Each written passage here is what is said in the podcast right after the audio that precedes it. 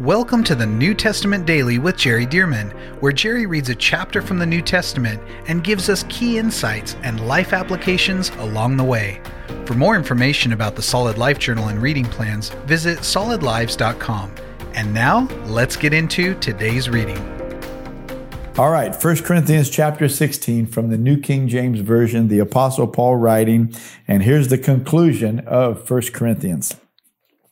Now, concerning the collection for the saints. Oh, now he's going to talk about offerings, giving offerings. And this is an important part of being in the body of Christ, being in the family of God. We don't just take care of number one. We are tithers. We are givers. And it shows that we have our faith in God and not in money. Jesus said, you cannot serve two masters. You cannot serve God and mammon. You're going to have to choose one. In fact, he said, you will choose one. He didn't say you should not serve two masters. He said, You cannot. And so Paul says, Now concerning the collection for the saints, as I have given orders to the churches of Galatia. So he mentions, Now I have already given instructions to all the churches in the region of Galatia. He said, But now I'm giving instruction to you, the Corinthians, which is not just one church building where everybody gathers, but it's house churches. So now he's talking really, even though he doesn't say it like this, to the churches of Corinth.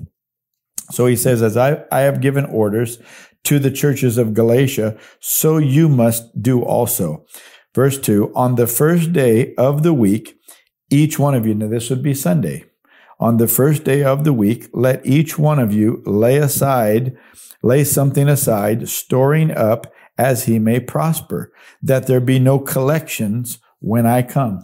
Paul said, listen, when I come, I don't want to have to make big collections and everything to take back to support the saints in uh, Jerusalem. He said, no, I want you every week, you know, as the Lord prospers you on your farms, with your flocks, your herds, whatever your business is, as the Lord prospers you, set something aside. Nobody wants to set something aside to give away. I mean, that the flesh at least doesn't want to. The your heart or your spirit wants to, but your flesh doesn't want to. Your flesh wants to, it all to be for you. We'll set it aside for me for later, for a rainy day. But Paul said, no, no. This is the way we are in the body of Christ. We care for others who are in need. It's counterintuitive to the flesh, but it's just the way it is in the kingdom. God's this way. For God so loved the world that he gave. And so we take on the characteristic of God.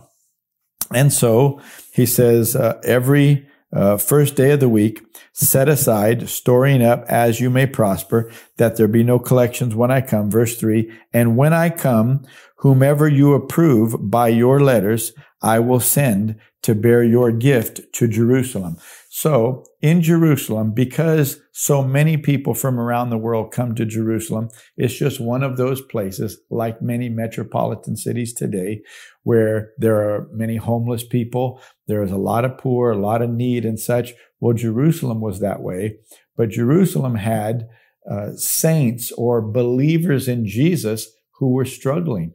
They were poor. Guess what? It's that way today.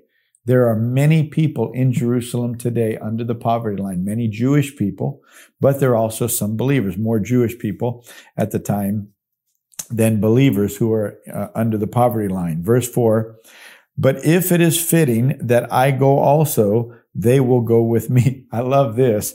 Paul said, Look, this collection that you're putting aside every week, and when I get there, we'll bring it all together into one big offering and we'll send it to Jerusalem. He said, but you're going to choose the people that are trustworthy to bring this to Jerusalem. He said, but if it's fitting that I go with them, then they'll go with me. In other words, uh, I like this because Paul's saying, look, if I'm going, then I'm leading the expedition back to Jerusalem because I'm the one that's um, initiating this whole giving campaign to help the poor believers in Jerusalem.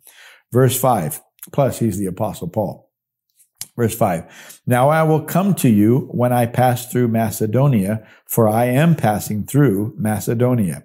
Verse six. And it may be that I will remain or even spend the winter with you that you may send me on my journey wherever I go. So I want you to notice this gives us a little clue about how the apostle Paul would minister and be funded. We know that he did work with his own hands. We know that he was a tent maker by trade. But you can also see that he received uh, support to be able to travel and to go and preach the gospel to yet another place. And so notice again, he says, and it may be that I will remain or even spend the winter with you. You know, back in those days, they would not just be able to travel at will like we do today because of modern technology, modern uh, commercial aircraft and such, where, you know, pretty much with, with few exceptions of severe storms, you can pretty much travel any day of the year, rain or shine, winter or summer.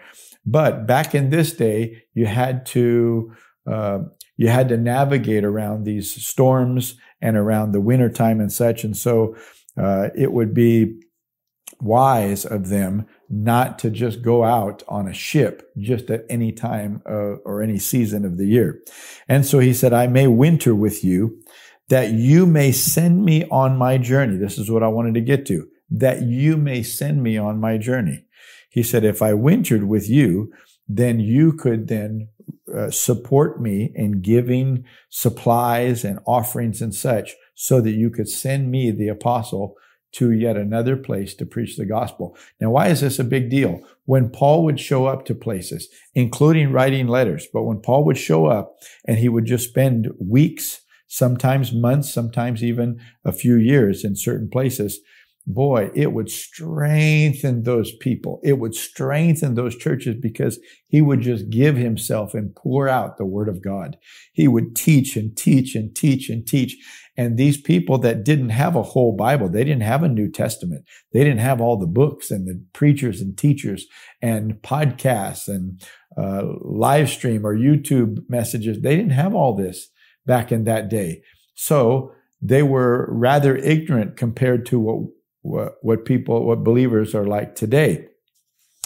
Yet, when the apostle Paul would show up, I mean, it was almost like having Jesus himself show up because Paul is ministering by the Spirit and Jesus had revealed so many things to him. So, uh, it's important that this apostle and others like him would get to other places and just open up the word of God and speak truth to strengthen the body of Christ, to strengthen the believers. And of course, these Corinthians knew how beneficial Paul was to them. So they would be willing to give and to support him to go to other places, to other churches to be that same strength to them. It's not like you could just say, well, I'm just going to have them download the messages that I taught in Corinth. No, we didn't have that technology. He had to go. He had to bring those truths personally himself. So that you may send me on my journey wherever I go. Verse 7 For I do not wish to see you now on the way, but I hope to stay a while with you if the Lord permits. Notice he's saying, if God permits. This is my preference that I'd stay a while, but I want to be in the will of God. So if the Lord permits me to, I will. Verse 8 but I will tarry in Ephesus. In other words, I'll take some time, I'll delay, I'll, I'll uh, spend some time in Ephesus until Pentecost. I'll wait in Ephesus until the feast of Pentecost. For a great and effective door has opened to me, and there are many adversaries. I've thought of this verse many times because often God will open a door for us and we just think, look at this. God opened a door, maybe a ministry door like Paul's talking about here. But oh, the enemy comes to resist us. So yes, God will open the door often and call us or lead us to walk through that door, but the enemy will just slam into us and try to resist us and stop us. And uh, if you're not careful, you'll interpret the resistance as being God wanting to shut the door. Oh, the devil can try to shut doors too, and he can actually shut and slam doors, but that doesn't mean that God's shutting the door. So Paul is saying, look, a great and effective, uh, great and effective door has opened to me, and there are many adversaries. And if Timothy comes, see that he may be with you without fear in other words, don't intimidate him. See that he may be with you, cared for, accepted, uh, feeling comfortable and confident without fear. For he does the work of the Lord as I also do. He's saying Timothy is the real deal.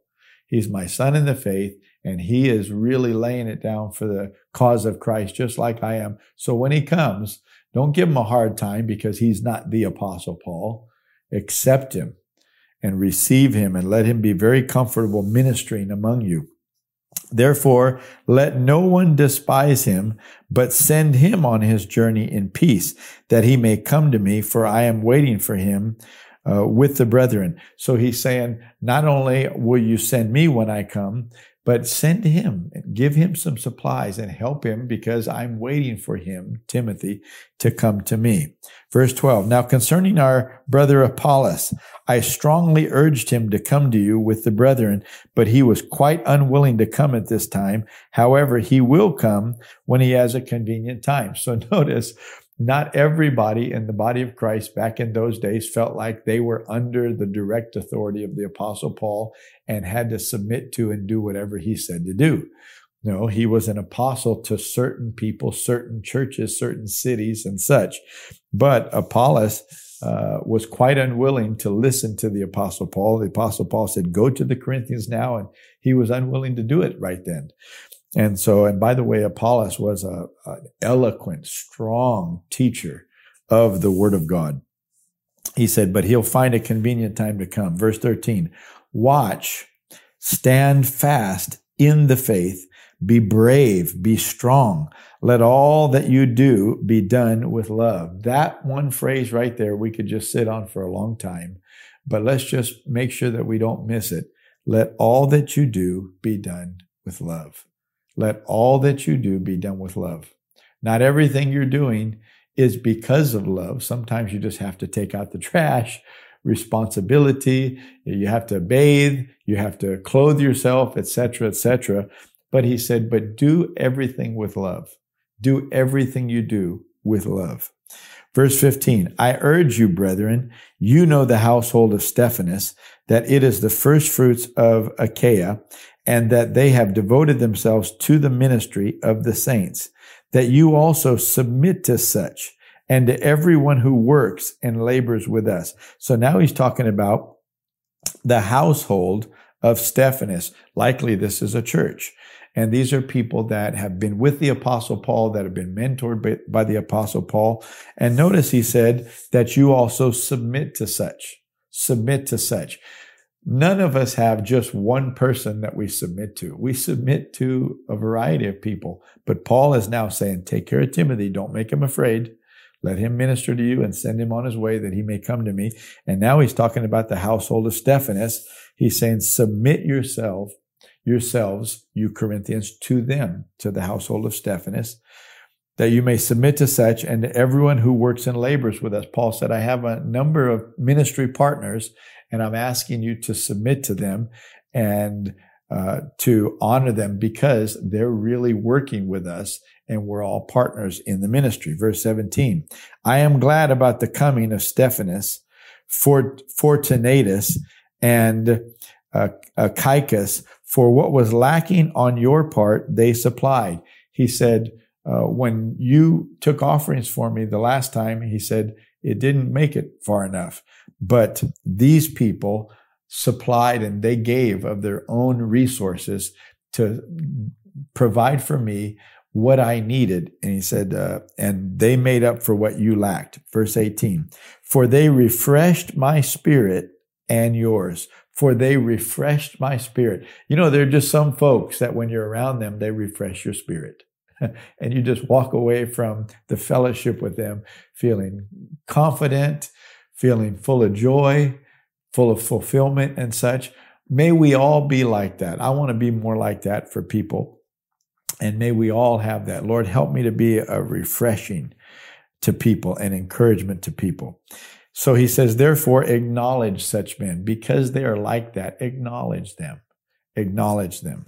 Verse 19 The churches of Asia greet you. Notice churches of Asia. Aquila and Priscilla greet you heartily in the Lord. That's a married couple. They greet you heartily in the Lord with the church that is in their house. Notice again, house churches were the order of the day. This is the way church happened back in this uh, age. And in fact, this is the way it happens in most places in the world today. Most places in the world, they don't have the large church buildings that uh, we have in America, but the multiplication of churches around the world largely happens in homes. And this is the way it was in Bible days.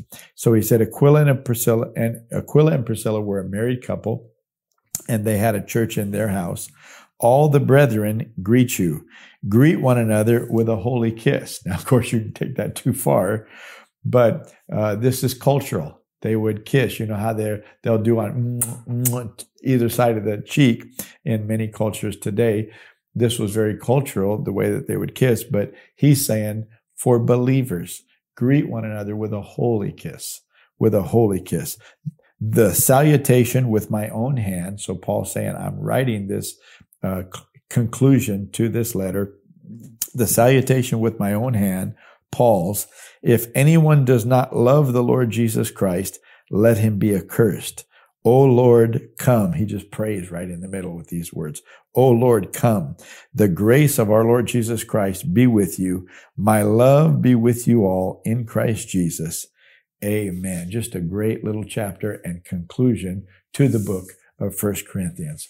Well, I've enjoyed being with you today and don't forget to hit that subscribe button and notification bell. And also I invite you, invite some others to read the word of God with us and let them know, Hey, why don't you read with me? And here's what I do. I go to this YouTube channel and read this New Testament chapter of the Bible every day.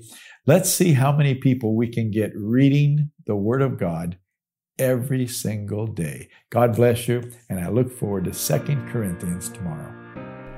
Thank you for joining us for the New Testament Daily with Jerry Dirmann.